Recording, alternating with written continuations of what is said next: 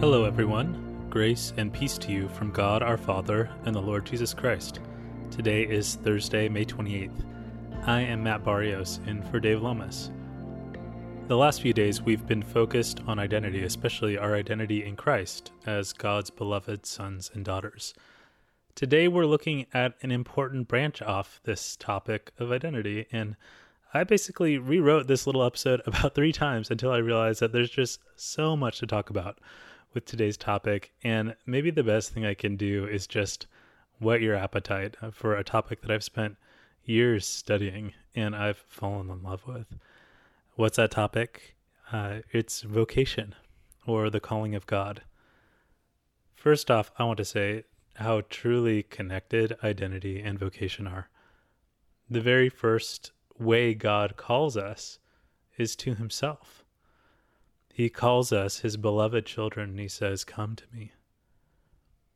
Therefore, always and forever, the foundation of our vocation is intimacy, love, relationship with God. Just to know that we are His beloved children on an identity level, fully loved, fully accepted. It's the truest thing about us, as Dave says. And if we don't start from this unchangeable identity that God gives us, it all gets thrown asunder like really quickly when we talk about vocation without thinking identity first. Uh, I don't know if you've ever tried to do ceramic work on a wheel, but I think it's something like that. Um, maybe you throw a pot or a bowl um, on a ceramic wheel, and everybody knows the first most crucial step is to center the clay. All right, uh, like you put it right there, smack dab in the middle there, and uh, you get a little water on it. You make sure that the wheel is spinning, and you make sure that that clay is at the very center. If you don't, um, the clay gets tossed all over the wheel. Um, and yet, if you do center it first, it becomes all kinds of malleable. It can become beautiful if it's first centered. For us, that means centered in love with God as his children. This is who God calls us to be. It's our, it's, uh, maybe you might even say our vocation of being. Uh, he calls us to be his beloved children. And yet, mostly when people wonder about vocation, they think more about what they're doing, you know, a vocation of doing. um, you know, people wonder, like, how do I use the precious resources of my breath and energy and another waking day on this planet? Like, what do you want me to do? And we can get that we're beloved children of God, but God, you know, what are you calling me to do? And that is the question. Back in seminary, I was trained and I now practice as a spiritual director, which is kind of like a coach or a companion for your spiritual life. And I found one of the most common questions Christians are curious about when they've met with me as their spiritual director is uh, what is God calling me to do? And I get it. It's a murky and confusing question.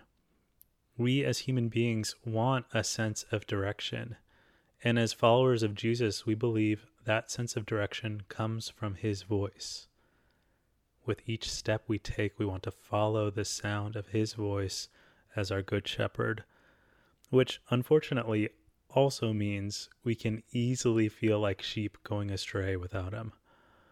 Back in 2015, I was uh, drifting pretty aimlessly in my life. I feel like that's an understatement, frankly. Um, I had just finished seminary the year before.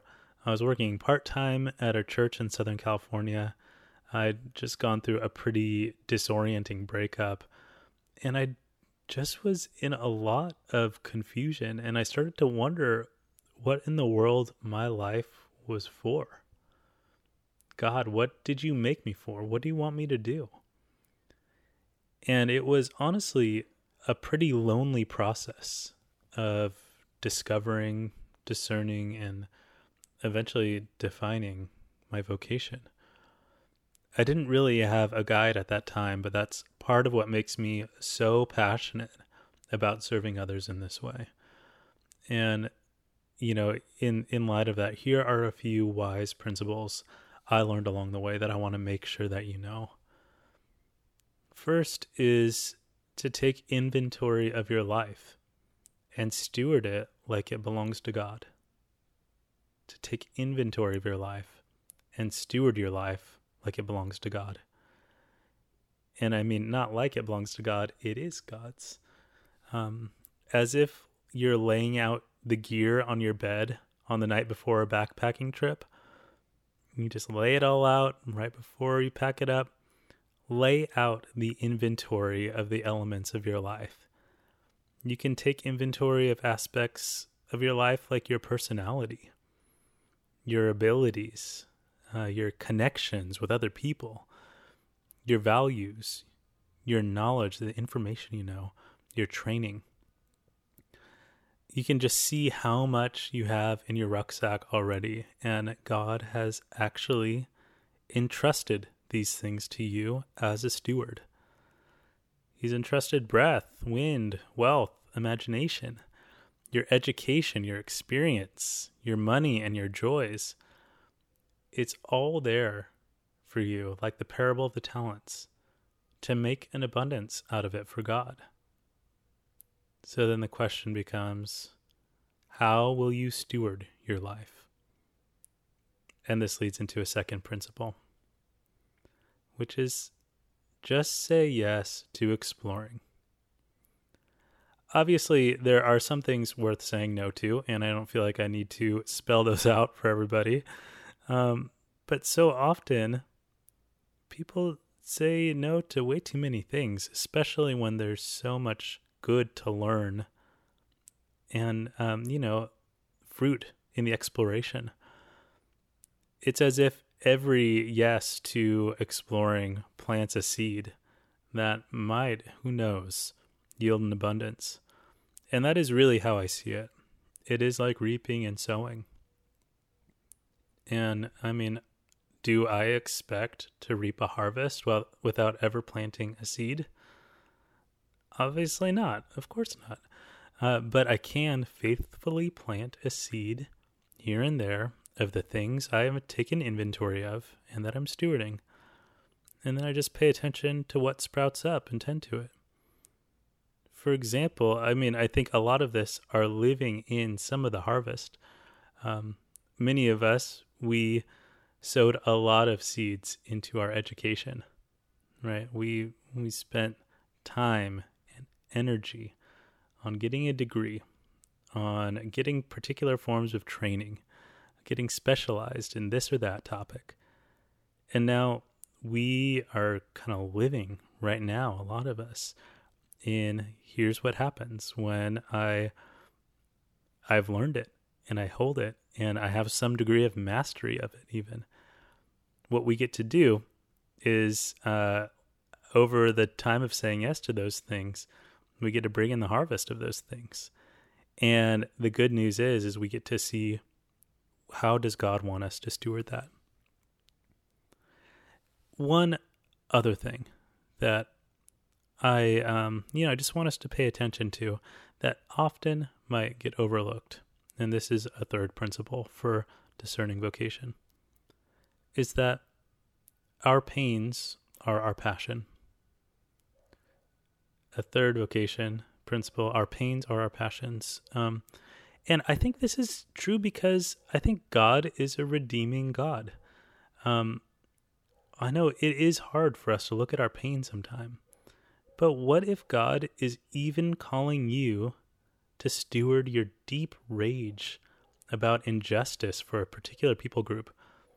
And maybe that stewardship looks like stepping in and prophetically interceding. Um, what if God is even willing to let the pains of a traumatic childhood fuel a passion for loving your nieces right now? That's the kind of redemption narrative that God sets up for us.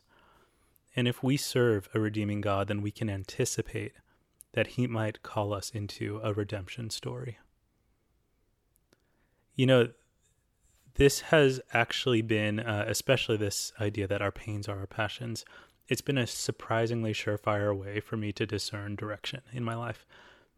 what's the thing that makes my heart kind of explode with grief and anger? That's what I need to engage with to help bring God's redemptive plan. I uh, I just inexplicably cried all through um, season four of The Wire. Uh, I don't know if you've watched that show. It's a gritty, gritty TV show. I don't know if I can recommend it as a pastor, but at any rate, I watched it, and um, one subplot of it was the way that um, kids kids get really uh, torn up and discarded in um, some expressions of the foster care system, and it allowed me to discover a deep burden for foster care. And you know, I'm not a foster parent now, but I keep tending to that seed, um, that pain that is there. And even if it means watering it with a few tears here and there, as I think about people who are hurting uh, in that in that kind of corner of the world, um, I anticipate that God is going to use that and um, kind of bring direction for me and my wife in that. Um, so that's what we're we're setting up for, planning for, uh, and maybe it'll be soon, maybe it'll be years away. That's what we get to keep tending to. So after taking inventory or stewarding by saying yes to new possibilities and opportunities, and remembering to pay attention to pain, you'll probably start noticing patterns. And this is our next point in uh, you know principles for discerning vocation, which is to search for convergence. What do I mean by that? Well, there might be a place where all these things come together the way you've inventoried your life, the things you've explored and said yes to, the kind of things that um, are deep burdens on your heart. Maybe they come together like the perfect wave. And when you find it, it probably will will go beyond a job or church. Uh, it's going to go beyond a spouse, like or one person or a child. It's going to be a picture of a whole, rich, and good life with God. At that convergence, you might find your picture of Eden, even a place where sowing seeds has turned into a whole ecosystem. And you return to center often and walk with God in the cool of the morning. Like I said, there's so much to say about the topic of vocation, but I hope this gives you a little sketch to investigate. If you'd like to go through a process of discernment on vocation, you can actually register for an upco- upcoming uh, discipleship course that we're doing at the church called Vocation and Spiritual Gifts it actually starts this Sunday, May 31st, and I get to teach it. So um, I'm super looking forward to it. We'll cover topics like the ones that we just went through and lots more, especially looking at what the scriptures have to say. And I'll also take you through a few exercises that I created to help my spiritual directees discern and define their calling. It's going to be fun, um, and I hope you can make it. If not, though, I hope that this has blessed you and wherever you are, whenever you are, may you be blessed as you listen for God's loving guidance in your life. Peace to you.